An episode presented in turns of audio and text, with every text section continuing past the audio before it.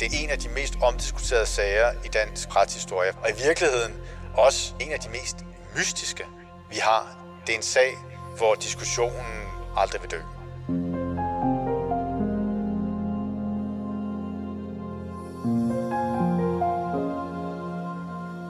Et tilsyneladende meningsløst dobbeltdrab, en gerningsmand, der befinder sig i en trancelignende tilstand, og en mystisk hemmelig skytsengel, som måske er forbrydelsens virkelige bagmand. Det er bare noget af det, du kommer til at høre om i denne udgave af Danske Drabsager. Vi går tæt på en historisk kriminalsag, som fik et retsligt udfald, der til stadighed er stærkt omdiskuteret. Vært på dette afsnit er politihistoriker Anders Brandt Lundager, og til at fortælle om sagen har han talt med historiker og leder af Politimuseet i København, Frederik Strand. Mit navn er Stine Bolter. Velkommen til podcasten Danske Drabsager fortalt af de fagfolk, der har været helt tæt på.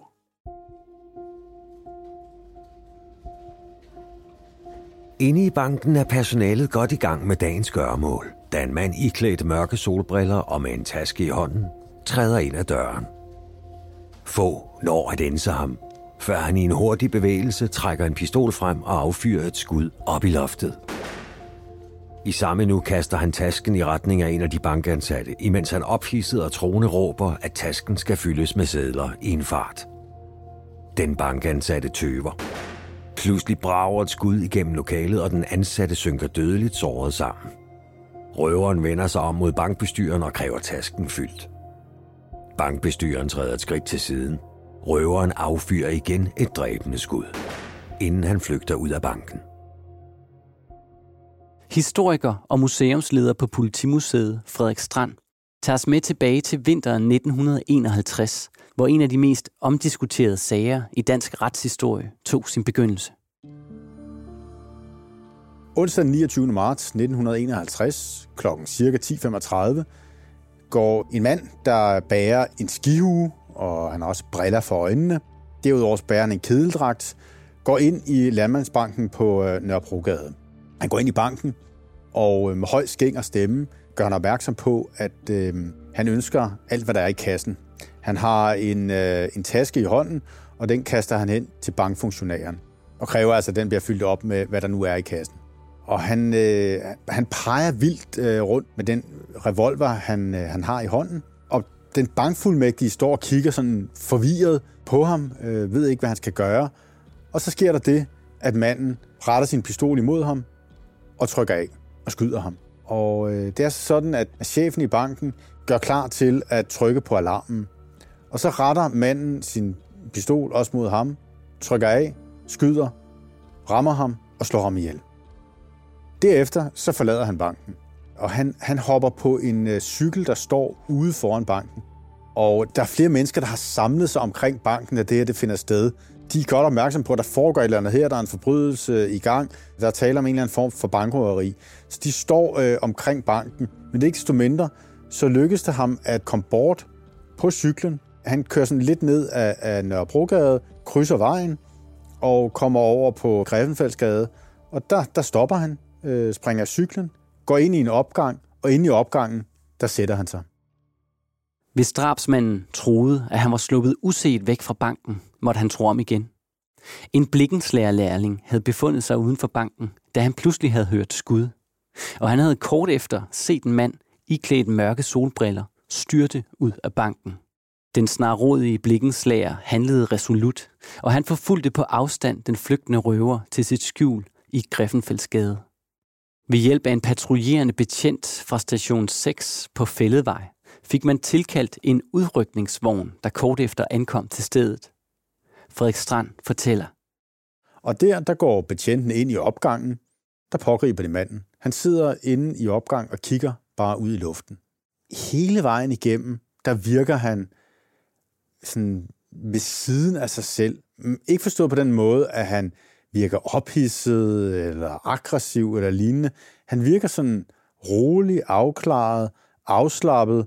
Der er øh, et foto af ham, hvor han lige bliver ført bort af politiet, og der har han sådan et, et øh, fuldstændig nærmest en rolig, afklaret blik i, øh, i øjnene, og hele, hele ansigtet er ligesom præget, og sådan, ja, som om han befinder sig i en anden verden.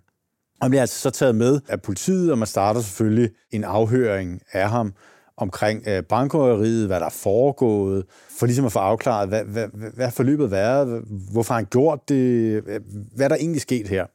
Og han, han, han tilstår det hele. Der er ikke noget, han ligesom løber fra. Øh, han har begået bankrøveriet, han har slået de to personer ihjel, hvilket han naturligvis er frygtelig ked af, men han gør også opmærksom på, at det for så vidt ikke ham selv, der står bag det, det er hans skytsånd. Det er hans skytsånd, der har beordret ham til at begå bankrøveriet. Og fra starten er politiet i vildrede. Hvorfor nævner han den her skytsånd? Hvad er skytsånden? Hvor, hvorfor har den ligesom været den drivende kraft for, øh, for, for bankrøveren? Og man har en formodning om til at begynde med, at øh, han på en eller anden måde er, øh, ja, befinder sig i en, øh, ja, en sindssyg tilstand øh, af en eller anden art. Altså han er ude af sig selv, han er ude af psykisk øh, balance, og er måske øh, psykotisk. Det er i hvert fald politiets formodning til at begynde med. Det til trods kiggede politiet også på muligheden for, om bankrøveren kunne have haft nogle medskyldige. Og i den forbindelse fik politiet en interessant henvendelse. Dagen efter, at bankrøveriet har fundet sted, der er der en mand, der ringer til politiet. Og det er en, øh, en kammerat til, øh, til bankrøveren. Og den kammerat, han gør opmærksom på, at han vil egentlig gerne have sin cykel tilbage. Øh, for han har fundet ud af, at bankrøveren har kørt på hans cykel. Og den cykel har politiet jo så efterfølgende konfiskeret, men han vil gerne have den cykel, for, for det er hans og bankrøverne har, ja, så at sige, bare, bare lånt den. Og politiet stiller selvfølgelig noget forbløffet over øh, den her indvendelse her omkring øh, cyklen, og de begynder så at se kammeraten sådan lidt nærmere efter i, øh, i sømmene. Og det man finder ud af, det er, at der faktisk er en, en tæt forbindelse imellem øh, kammeraten og øh, så bankrøveren. Dels så er forbindelsen knyttet til selve bankrøveriet. Fordi man finder ud af, at bankrøveren det våben, han har anvendt, der har han fået et magasin til våbnet af kammeraten. Så ligesom det ene side af det, der, der er der en forbindelse imellem dem.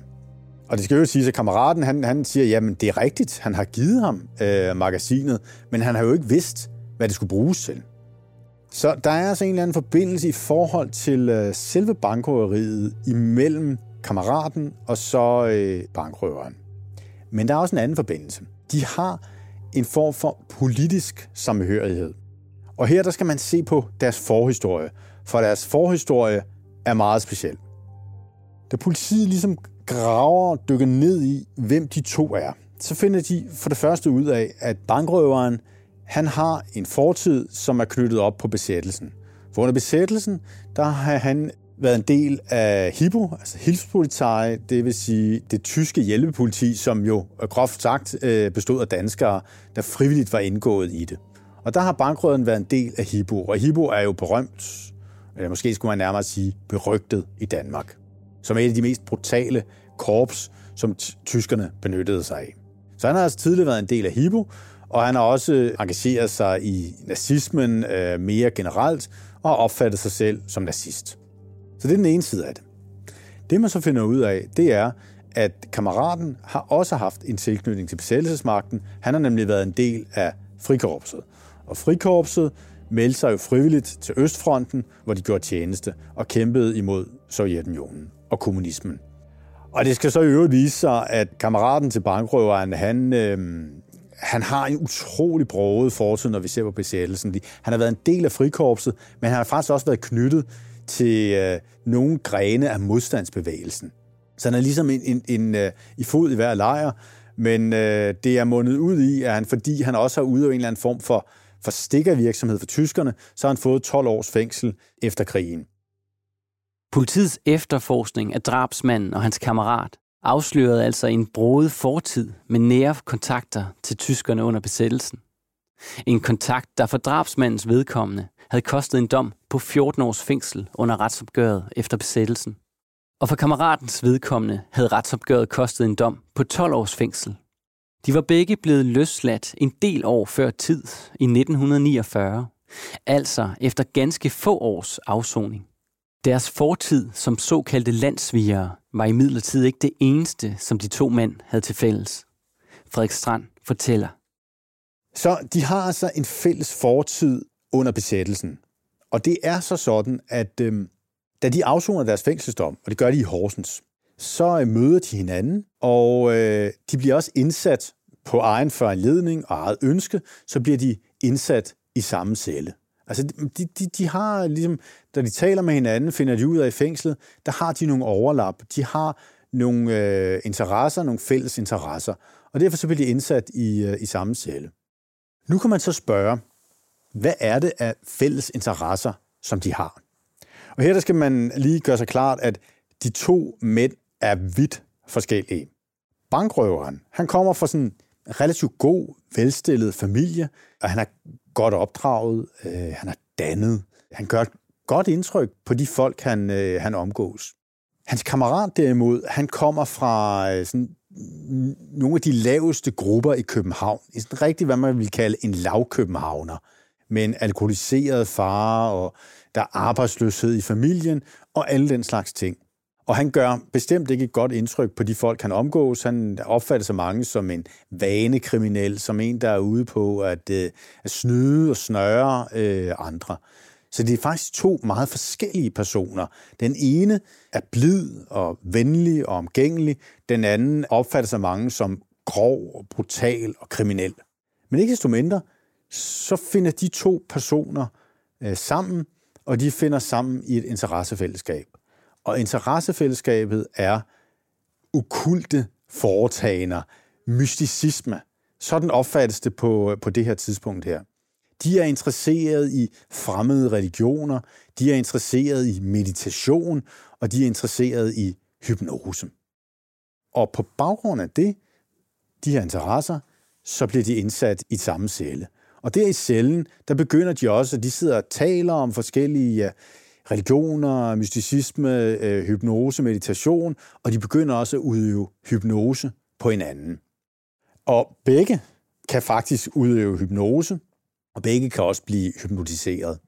Det står der klart, at faktisk så er bankrøveren næsten bedre til at udøve hypnose på kammeraten, end kammeraten er på ham. Men, men det, det er sådan lidt forskelligt. Men begge to udøver altså hypnose på hinanden. Efter de to mænds prøveløsladelse i 1949 havde de oprettet et firma, hvor de gennem avisannoncer tilbød hypnose og naturhelbredelsesteknikker. Hypnose, spiritisme og okulte foretagender var imidlertid ikke de eneste interesser, som de to havde til fælles. De to mænd var stadig interesseret i nationalsocialismen. Frederik Strand fortæller. Derfor opretter de også, da de kommer ud, et nyt nationalsocialistisk parti. Og i det parti, der indgår der øh, en, også en tidligere sådan, nationalsocialistisk øh, KFA, der hedder Ejner Våben. Og de tre mænd, de starter altså det her nye nationalsocialistiske parti. Så de har altså dels et firma, hvor de yder hypnose og meditation og den slags ting, og så er de også på vej med et nyt nationalsocialistisk parti. Og det må jo sige at være sådan lidt Ja, ikke nødvendigvis noget, der går hånd i hånd, øh, de her to ting. Så, så, så, så det er ganske særpræget, kan man roligt sige. Og partiprogrammet i det nationalsocialistiske parti, der er to punkter. De arbejder for verdensfreden, og så arbejder de for en to timers arbejdsdag. Så, så det, det er også sådan et, et ret beskedent, men dog også på sæt og vis ambitiøst partiprogram. Og det er sådan, at umiddelbart inden bankrøveriet finder sted, så har der været et møde på Nørrebro i en lejlighed, som tilhører kammeratens tante. Og der har de siddet og diskuteret, hvordan nu øh, partiprogrammet skal udvikle sig, hvordan partiet skal udvikle sig, og hvem der skal have de ledende poster og den slags ting. Og det, det er klart, at, at de ledende positioner, har man talt om, de skal varetages af bankrøveren, og egner våben. Og så er det så sådan, at kammeraten, han har sagt, fordi han er, på trods af, at han er broten og, og, og grov og anden slags ting, så har han også en vis sådan, ironisk tilgang til mange ting.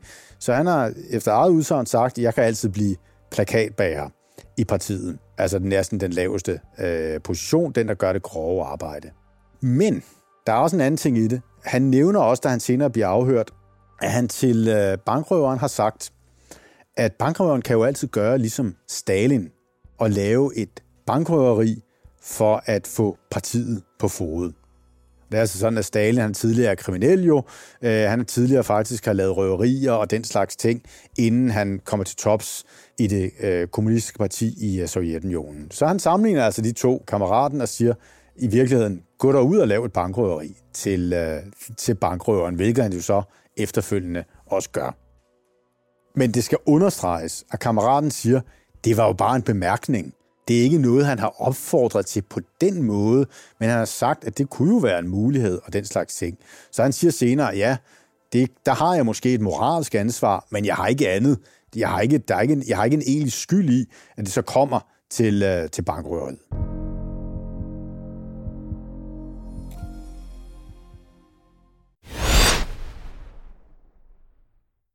Har du for meget at se til?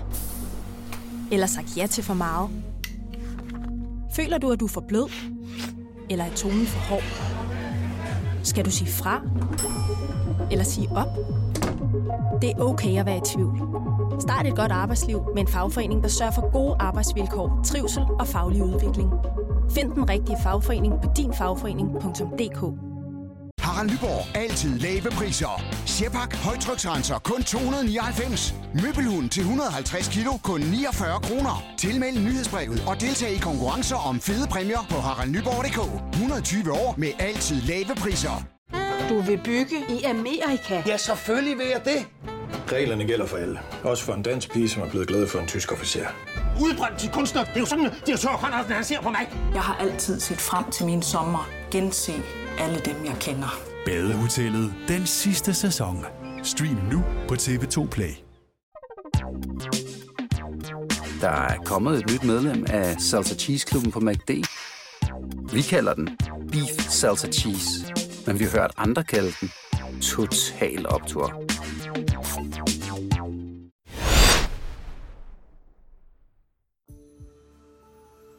Politiet efterforskede altså to mænd, der var knyttet sammen af fortiden. Dels af besættelsestiden, dels af deres mystik og hypnose, og dels af deres særlige politiske tilhørsforhold, der fik dem til at forsøge at starte et nyt politisk parti. Så der er meget, der, øh, der knytter dem sammen. Og for politiet bliver det her virkelig, virkelig interessant, fordi politiet har en formodning om, at den egentlige bagmand i denne her sag, det er ikke bankrøveren, det er hans kammerat. Det er kammeraten, der har manipuleret eller tvunget ham til at lave bankrøveriet. Det bliver ligesom deres udgangspunkt. Og der er særlig en efterforsker, en kriminalassistent, som er særlig interesseret i det her.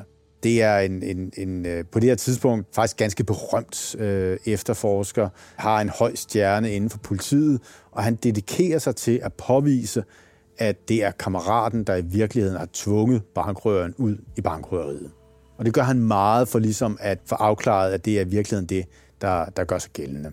Men der er også noget andet, som lige pludselig sker i forbindelse med sagen. Politiet har deres efterforskning, og de forsøger at påvise, at kammeraten er langt mere involveret i sagen, end han umiddelbart giver udtryk for. Men der er også et psykologisk spor. For sagen er den, at der er en berømt retspsykiater, der hedder Max Schmidt. Han laver en psykiatrisk analyse af bankrøveren. Og i den psykiatriske analyse, der fastslår han, at bankrøveren er skizofren. Det er altså en form for psykose, han har været i, da han har begået bankrøveriet, og den skytshånd, som han taler om, det er i virkeligheden en psykotisk tilstand. Så det er hans konklusion. Og han anbefaler, at bankrøveren får en forvaringsdom. Så det er ligesom den første konklusion fra øh, retspsykiatriens øh, side. Og det skal lige her bemærkes, at Max Schmidt han er ikke en hvilken som helst retspsykiater. Han er kendt, og han er meget omdiskuteret i samtiden. Det er ham, der har udarbejdet de retspsykiatriske analyser af en lang række af krigsforbryderne øh, efter en verdenskrig. De danske krigsforbrydere, dem har samarbejdet med tyskerne, der laver han øh, retspsykiatriske analyser øh, af de personer. Så det er han kendt for, og så er han også kendt for at lave ja, undersøgelser af tatoveringer på prostituerede kvinder. Og det bliver han udsat for meget øh, spot øh, omkring, fordi undersøgelserne foregår ofte på de mest intime steder hos de prostituerede. Og der taler man sådan lidt, hvor meget arbejde, hvor meget fornøjelse og alle den slags ting der, og det bliver han altså noget berygtet for Max Schmidt. Udover det, så bliver han også berygtet, og det er noget, der også bliver knyttet sammen med sagen omkring røveriet i Landmandsbanken. Han bliver berygtet for sine alternative afhøringsmetoder. Dels så bliver han berygtet for, at, øh, at han optager de forskellige samtaler med personerne i sagen. Dem optager han på bånd, uden at give, gøre opmærksom på, at de bliver optaget. Øh, og dels så øh, begynder han også at tale for, at man skal lave de her særlige narko, altså man, hvor man bruger et mildt øh, narkotisk stof i forbindelse med afhøringerne af personerne, for at få dem til at åbne op og tilstå. Politiets berygtede psykiater blev senere taget af sagen. Men inden det skete, ja, så tog sagen en ny drejning. En drejning, der omhandlede den skytshånd, som bankrøveren tidligt i forløbet havde fortalt politiet om. Det afgørende skifte, der skulle være med til at gøre sagen til en af de mest omdiskuterede sager i dansk retshistorie, tog afsæt i bankrøverens egen skriveri om sagen, imens han sad indespærret i sin celle. Det, han skriver ned, det får betegnelsen stilebogsoptegnelserne. Og de stilebogsoptegnelser, de kommer øh, politiet for øje. Og i den forbindelse, der er det så sådan, at i stilebogsoptegnelserne, der skriver han, at skytsånden er i virkeligheden kammeraten. Det vil sige, at han skriver, den skytsånd, som jeg tidligere har talt om, det er i virkeligheden ikke en skytsånd. Det er ikke en særlig åndelig skikkelse, eller hvad vi nu kan sige, som leder ham. Nej, i virkeligheden så er skytsånden kammeraten, som har manipuleret ham ud i bankrøveriet. Og hvordan har han så manipuleret ham ud i bankrøveriet? Hvordan er han blevet hans skytsånd, der ligesom en stemme står og taler til ham? Ja, det er sket igennem hypnose. Det er sket igennem den hypnose, som de har udøvet på hinanden. Så det, som bankrøveren i virkeligheden fortæller, det er, kammeraten er blevet hans skytsånd, og det er sket ved, at han har øh, udøvet hypnose på ham. Og den hypnose, den kan han stadigvæk manipulere ham ved hjælp af. Det er vigtigt at være opmærksom på det. Der er ingen, der er i tvivl om, at man kan udøve hypnose på en anden. Altså det kan man sagtens. Det er, ikke, øh, det er selvfølgelig svært, men det kan sagtens lade sig gøre, og der er mange, der kan gøre det. Men det, der er tilfældet i den her sag her, det er, at han siger, bankrøveren, for et stykke tid siden, der har hans kammerat udøvet hypnose på ham, og den hypnose virkede på det tidspunkt, hvor bankrøveriet finder sted, men den virker faktisk stadigvæk på det tidspunkt, hvor han også sidder i cellen. Altså, det er ret vigtigt at være opmærksom på. Så det er en hypnose, som kontinuerligt var ved selv dage efter, at hypnosen har stået på. Og han fortæller også politiet, at mens han befinder sig på politigården, så er det sådan, at de, de er jo begge to blevet arresteret i forbindelse med, øh, med sagen, og man sidder og afhører begge to. Og der er det så sådan, at på politigården, der øh, er det sådan, at kammeraten rundt omkring har tegnet forskellige ekser i bygningen. Og når han ser dem, fortæller bankrøveren, så føler han igen, at kammeraten får magt over ham og kan manipulere med ham. Altså, det er noget, som man aldrig før eller siden rigtig har hørt om det her. Altså, at, at en person kan blive hypnotiseret til at begå forbrydelser, og hypnosen stadigvæk er aktiv, ja, dage, lige før jeg vil sige uger og måneder efter, at hypnosen har fundet sted. Det er meget, meget øh, specielt og aldrig set tidligere. Så det er altså det, man står overfor på det her tidspunkt her. Og øh, Max Schmidt, han har virkelig haft sit hyr med at forstå, hvad er det, der gør sig gældende her. Men det er sådan, at inden Max Schmidt bliver taget af sagen, så mener han faktisk at kunne konkludere, at det er hypnose, der har fundet sted i forbindelse med, øh, med bankrøveriet og de to drab, som det mundet ud i. Altså, bankrøveren har været udsat for hypnose, og det har indvirket på bankrøveriet, og manden bag hypnosen er kammeraten. Altså, det er noget af en bombe, der bliver sprunget her i forbindelse med sagen, kan man roligt sige. I dagspressen havde man fra dag 1 nøje fuldt sagen om det tragiske dobbeltdrab i Landmandsbanken. Mediedækningen og den offentlige interesse for sagen nåede i midlertid helt nye højder, da det stod klart, at fagkundskaben i nogen grad kunne forbinde hypnose til forbrydelsen. Max Schmidt var i ikke den sidste retspsykiater, der skulle komme til at nå til opsigtsvækkende konklusioner. Der bliver så sat en ny øh, psykiater på sagen. Han hedder Reiter. Og Reiter er en stor kapacitet på området, og han går i gang med at undersøge bankrøveren. og han laver selvfølgelig forskellige samtaler med ham, undersøger ham på kryds og tværs, og han gennemfører faktisk det, som øh, Max Schmidt har foreslået, nemlig at udsætte ham for lettere bedøvende stoffer, for ligesom at gennembryde hans mur og få ham til at tale. Fordi bankrøveren siger selv, at der er nogle mekanismer i ham, der forhindrer ham i at tale. Og de mekanismer skal på en eller anden måde ligesom brydes ned, og derfor så bliver han udsat for de her øh, lettere medicamenter, sandhedsserum, kan vi kalde det. Det er måske lidt forkert udtryk, men det bliver han udsat for. Alle de her meget, meget omfattende analyser, de munder ud i, at Reiter, retspsykiateren, konkluderer, at øh, bankrøveren har været udsat for hypnose. Og det er hypnose, der er foranstaltet, at han har begået bankrøveriet i Landmandsbanken på Nørrebro. Det er hans konklusion på det. Og det er en yderligere bombe i sagen. Fordi nu har vi faktisk haft to retspsykiatere, der er kommet frem til det samme. Først Max Schmidt, og så senere Reiter. Men kammeraten, han sidder jo tilbage og siger, det er vanvittigt det her. Ja, de har da, de har da udøvet hypnose på hinanden i cellen, og de har været interesseret i det begge to. Men bankrøveren har faktisk været bedre til at udsætte ham for hypnose, end han har været til at udsætte bankrøveren for hypnose. Og han siger jo, at bankrøveren er slet ikke nem at få i en hypnotisk tilstand. Det er faktisk relativt svært. Så han afviser blankt, at, at der ligger hypnose bag bankrøveriet. Han siger, jamen det kan da godt være, at han har et moralsk ansvar for, at det er gået så galt, som det nu engang er gået. De har talt om, hvordan de skal få det her øh, parti op at stå, osv. osv. Men han har ikke andet end et moralsk ansvar. Han har på ingen måde manipuleret ham ud i, øh, i bankrøveriet. Men der er det så, vi får politisporet, efterforskningssporet. Fordi man kan sige, at politiet er nok måske lidt mere jordbundne ofte end, end, end måske nogle elementer inden for, for psykiatrien og retspsykiatrien. Det, det er man egentlig ikke så interesseret i. Her har man mere en håndfast opfattelse af, at kammeraten, den her grove, brutale type, i virkeligheden har manipuleret og tvunget bankrøveren til at lave bankrøveriet. Og det kan der være forskellige ting, der tyder på, mener man. Dels så er det sådan, at man kan se, at bankrøveren han har haft et godt arbejde som øh, værktøjsmager. Der har han tjent for så vidt gode penge, men øh, de penge, de er faktisk øh, næsten alle sammen gået til, øh, til kammeraten, der er arbejdsløs, eller nogen vil i samtidig sige, at han er arbejdssky. Så han har simpelthen tilegnet sig de penge, som han har tjent. Udover det, så er det sådan, at han også har tilegnet sig bankrøverens kone, om man så må sige. Fordi han har indledt et forhold til hende, med bankrøverens accept.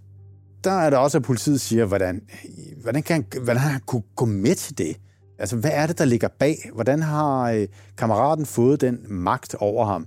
Og udover det, så er det også sådan, at kammeraten faktisk også har, har slået bankrøverens kone, så, så det, det hele virker utrolig mærkeligt. Altså politiets konklusion er, at kammeraten har en, en sær magt over øh, bankrøveren, og den er på mange forskellige niveauer, og derfor så opfatter de det som meget, meget plausibel, at han i virkeligheden igennem denne her sagermagt har tvunget ham til at begå bankrøveriet. Og det er netop, hvad en kriminalassistent på sagen ville forsøge at bevise. At bankrøveren nok var den, der udførte røveriforsøget og dobbeltmord i Landmandsbanken, men at det i virkeligheden var kammeraten, der havde manipuleret ham til forbrydelsen. Kriminalassistenten ville til sydenlædende gå ret langt i sine bestræbelser på at bevise kammeratens involvering i sagen. Og han sætter meget værk, kriminalassistenten. Og han sætter også meget værk, som måske ikke tåler dagens lys. For det første så er det sådan, at han øh, til at begynde med får lukket kammeraten med på et værtshus, og på det værtshus hævder kammeraten, der forsøger han at drikke ham fuld, og i forlængelse heraf at få ham til at tilstå delagtigheden i, øh, i bankrøveriet. Og problemet i den forbindelse, det er bare, at, at da de kommer ud på det her værtshus her, der øh, kammeraten, han er jo en grov, øh, jeg skal kalde det sådan en type, der er vant til at gå på værtshus, og også vant til at drikke, så han, han drikker den ene drink, den ene øl efter den anden, og til sidst er der en stor regning tilbage, og hvem skal betale regningen? Ja, kammeraten siger, at han har ingen penge med, og kriminalassistenten, han er desværre kommet afsted med for få penge, så der står de så med regningen der. Hvem skal betale den? Ja, altså, øh, kriminalassistenten, han bliver i sidste ende nødt til, til, til ligesom at, at finde pengene frem, men han har ikke med, så han må lægge øh, sit politiskilt i pant, øh, og så vende tilbage senere og betale regningen. Og det bliver så kendt i pressen, og det bliver en stor historie i pressen, at politiet øh, altså forsøger at øh, drikke folk under bordet og få dem til at tilstå. Så det er en rigtig, rigtig dårlig sag for kriminalassistenten. Men det skal blive værre i forbindelse med efterforskningen. For sagen er den, kammeraten bliver arresteret, han bliver indsat, øh, mistænkt for at være delagtig i bankrøveriet, men kriminalassistenten får faktisk foranstaltet, at han bliver overført øh, eller sendt hen til politigården i forbindelse med øh, en afhøring. Og under den afhøring, der håber kriminalassistenten jo, at kammeraten til bankrøveren vil tilstå. Og øh, de sidder der også og taler sammen der. Og så siger kammeraten, at han er villig til at tilstå. Men han er kun villig til at tilstå, øh, hvis han får et, et særligt måltid mad, det vil sige øl og smørbrød. Og derudover, så vil han også have kvindelig selskab. For han vil, som han siger til kriminalassistenten, have kønslig adspredelse, efter han har siddet der i fængslet i længere tid. Og i starten, der er det jo så sådan, at øh, kriminalassistenten øh, afviser det blankt. Men øh, min kammerat siger så, okay, jamen, hvis, hvis, hvis han ikke får det, han ønsker, så ønsker han heller ikke at tilstå. Og der er det så sådan, at til sidst så kriminalassistenten, han går faktisk med på det.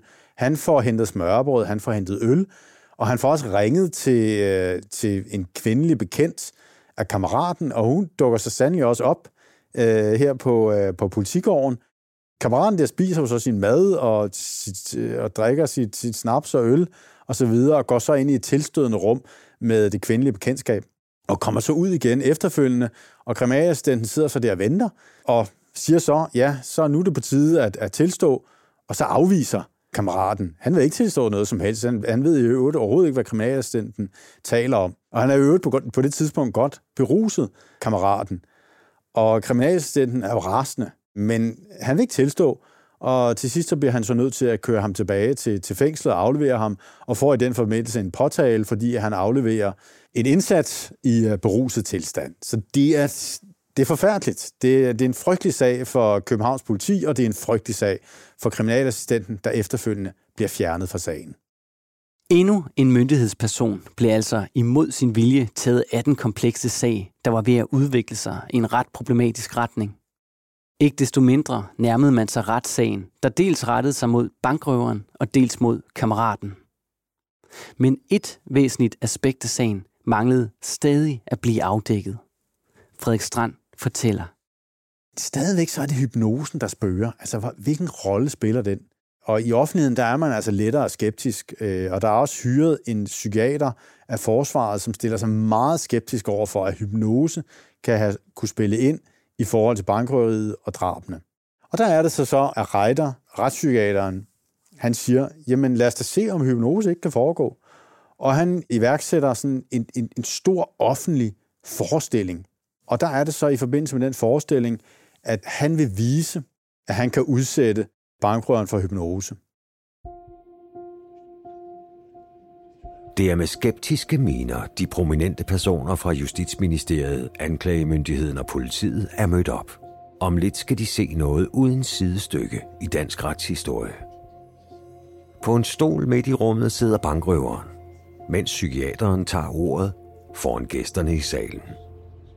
Med rutinerede bevægelser sætter han bankrøveren under hypnose – og for at understrege, at røveren virkelig er i trance, beder psykiateren nu en anden mand stikke nåle op under røverens negle. Fagfolkene ser måbne til, imens manden stikker løs. Normalt vil man skrige i smerte, hvis en nål bliver presset ind under fingerneglene. Men der er ingen reaktion hos bankrøveren. Han sidder blot som forstenet og ser tomt frem for sig. Og det viser sig altså, at ja, det kan lade sig gøre. Hypnose er muligt, i denne her forbindelse. Han kan altså i hvert fald sættes i hypnose, bankrøveren. Og det regnes som ja, et første skridt på vejen i forbindelse med at få bevist, at der har været hypnose på spil i forbindelse med, øh, med, med bankrøveriet. Man skal måske bare lige have være opmærksom på, at ja, hypnose er blevet bevist, men har man bevist, at hypnose kan udøves også over en længere periode? Det er jo så et andet spørgsmål i den her forbindelse her. Fordi man skal lige være opmærksom på, at kammeraten til bankrøveren har jo hypnotiseret ham flere timer, jeg vil næsten formode dage, før selve bankrøveriet har fundet sted. Så det, det er så et andet spørgsmål, der er på spil i den her forbindelse her. Men Nu bliver øh, retssagen så sat i værk, og øh, i forbindelse med anklageskriftet, der er det sådan, at, at det fremgår det, at kammeraten er øh, anklaget for at have påvirket, manipuleret bankrøveren til at begå bankrøveriet, og et af de redskaber, han har benyttet i denne her øh, manipulation, det er hypnose. Og det er det, man ønsker at bevise. Og retssagen kører. Og det er en retssag uden lige. Altså, det er den mest omdiskuterede retssag siden øh, retsopgøret. Altså, den, den er enormt omtalt i pressen, og, og retssalen er, er fuld af folk, der ønsker at se de to berømte anklagede i, i sagen. Bankrøveren, han fortæller sin side af sagen, og da han står deroppe og, og, og bliver afhørt og bliver udspurgt, så fremstår han næsten som sådan en engel. Han, der er sådan noget mildt, åbent, øh, uskyldigt over ham. Og så, da kammeraten bliver udspurgt og fortæller sin side af sagen, så gør han faktisk det modsatte indtryk, sådan virker grov og, og vred og hissig og, og, og så videre, som også en, man ikke rigtig, rigtig kan have tillid til. Og derefter så kommer øh, Max Schmidt og kommer med sin forklaring af sagen. Han holder et tre timers øh, indlæg, hvor han gør opmærksom på, at han mener, at hypnose har været på spil. Og så kommer Reiter, og Reiter han holder et syv timers indlæg, hvor han fortæller stolpe op og stolpe ned og forklarer hypnosens væsen og så videre, så videre. Og det hele munder ud, at han siger, der har været hypnose på spil i forbindelse med den sag, vi ser her. Og anklagemyndigheden har også fundet en lang række vidner frem rundt omkring i, øh, i bybilledet, var jeg lige ved at sige, som fortæller øh, og, og giver et indblik i dels i, øh, i bankrøverens livssituation øh, og, og, og så videre, og dels også i øh, kammeratens livssituation. Og det er sådan et ret negativt billede, de tegner af, af især kammeraten. Og hele sagen, den munder ud i, at begge personer dømmes, forstået på den måde, at bankrøveren, han får en forvaringsdom for den begåede forbrydelse.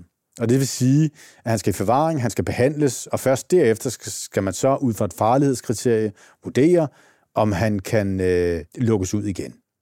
Så er der kammeraten, og det er jo det store spørgsmål i forbindelse med den her sag her. Kammeraten, han bliver også dømt i sagen. Han bliver dømt for at have manipuleret bankrøveren til at begå bankrøveriet, og dermed også de to drab og han øh, idømmes livstid for bankrøveriet og de to drab. Og i dommen, der lyder det, at hypnose har været et af hans redskaber til at få bankrøveren til at begå bankrøveriet og de to drab. Så hypnose har altså været på spil.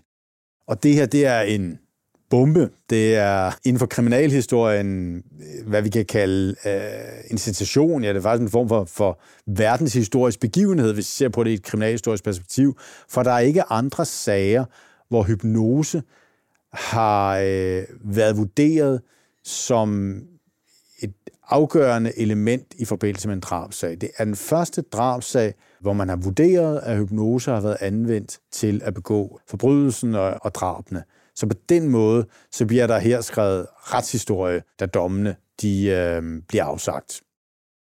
Rettens vurdering af, at hypnose havde haft indflydelse på forbrydelsen, skulle i de følgende år blive voldsomt omdiskuteret.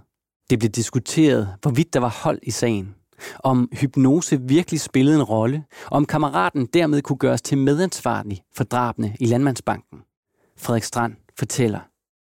Kunne man overhovedet klandre kammeraten for at have været involveret i sagen, uden at han måske kunne have haft en moralsk indflydelse på bankrøverens handlinger? Altså det spørgsmål har, er dukket op gang på gang på gang. Og det er så også sådan, at øh, kammeraten han forsøger gang på gang at få sagen taget op. Han henvender sig, øh, han får sagen taget op ved, ved højesteret, og han får samme dom, øh, eller de stadfæster dommen, som er blevet afsagt i øh, Østerlandsret.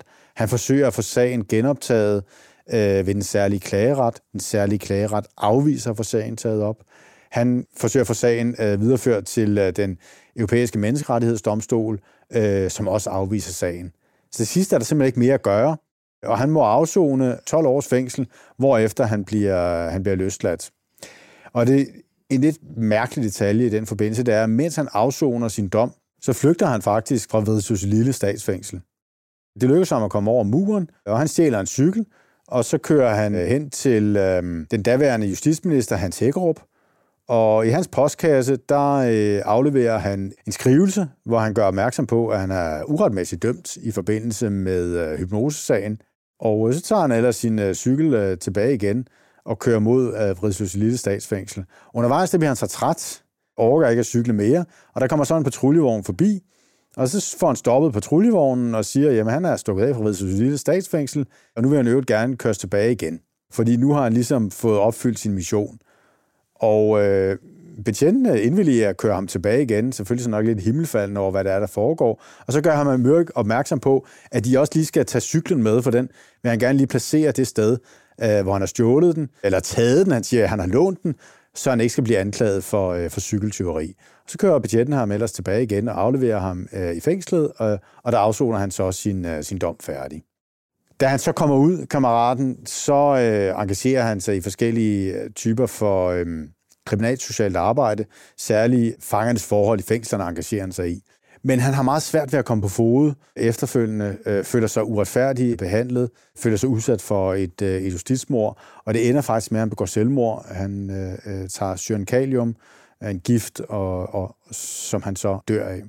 Så det er en tragisk slutning på hans liv, der, der her finder sted.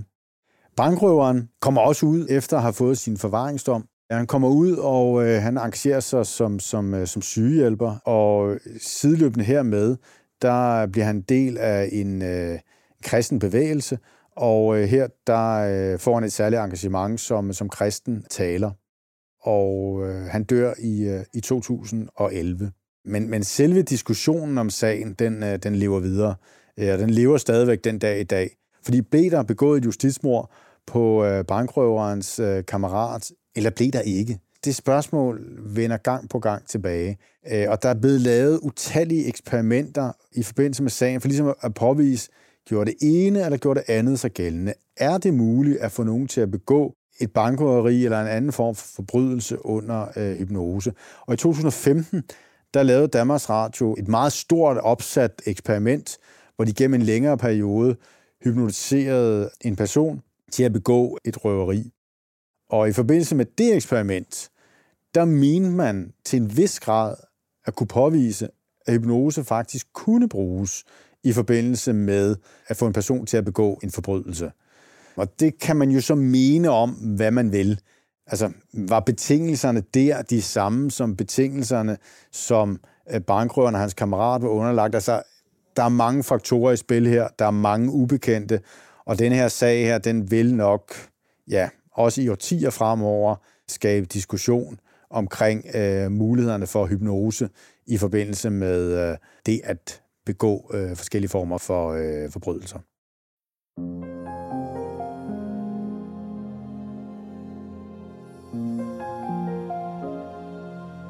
Sagen om de såkaldte hypnosedrab er uden sidestykke i dansk kriminalhistorie. For uden diskussionerne af brugen af hypnose i forbindelse med forbrydelsen, rejste sagen sideløbende også debat om andre store emner, såsom løsladelsen af landsvigerne samt våbenlovgivningen. Dertil kom, at der fra flere kanter blev rejst et ønske om at bevæbne bankfunktionærerne i de danske banker.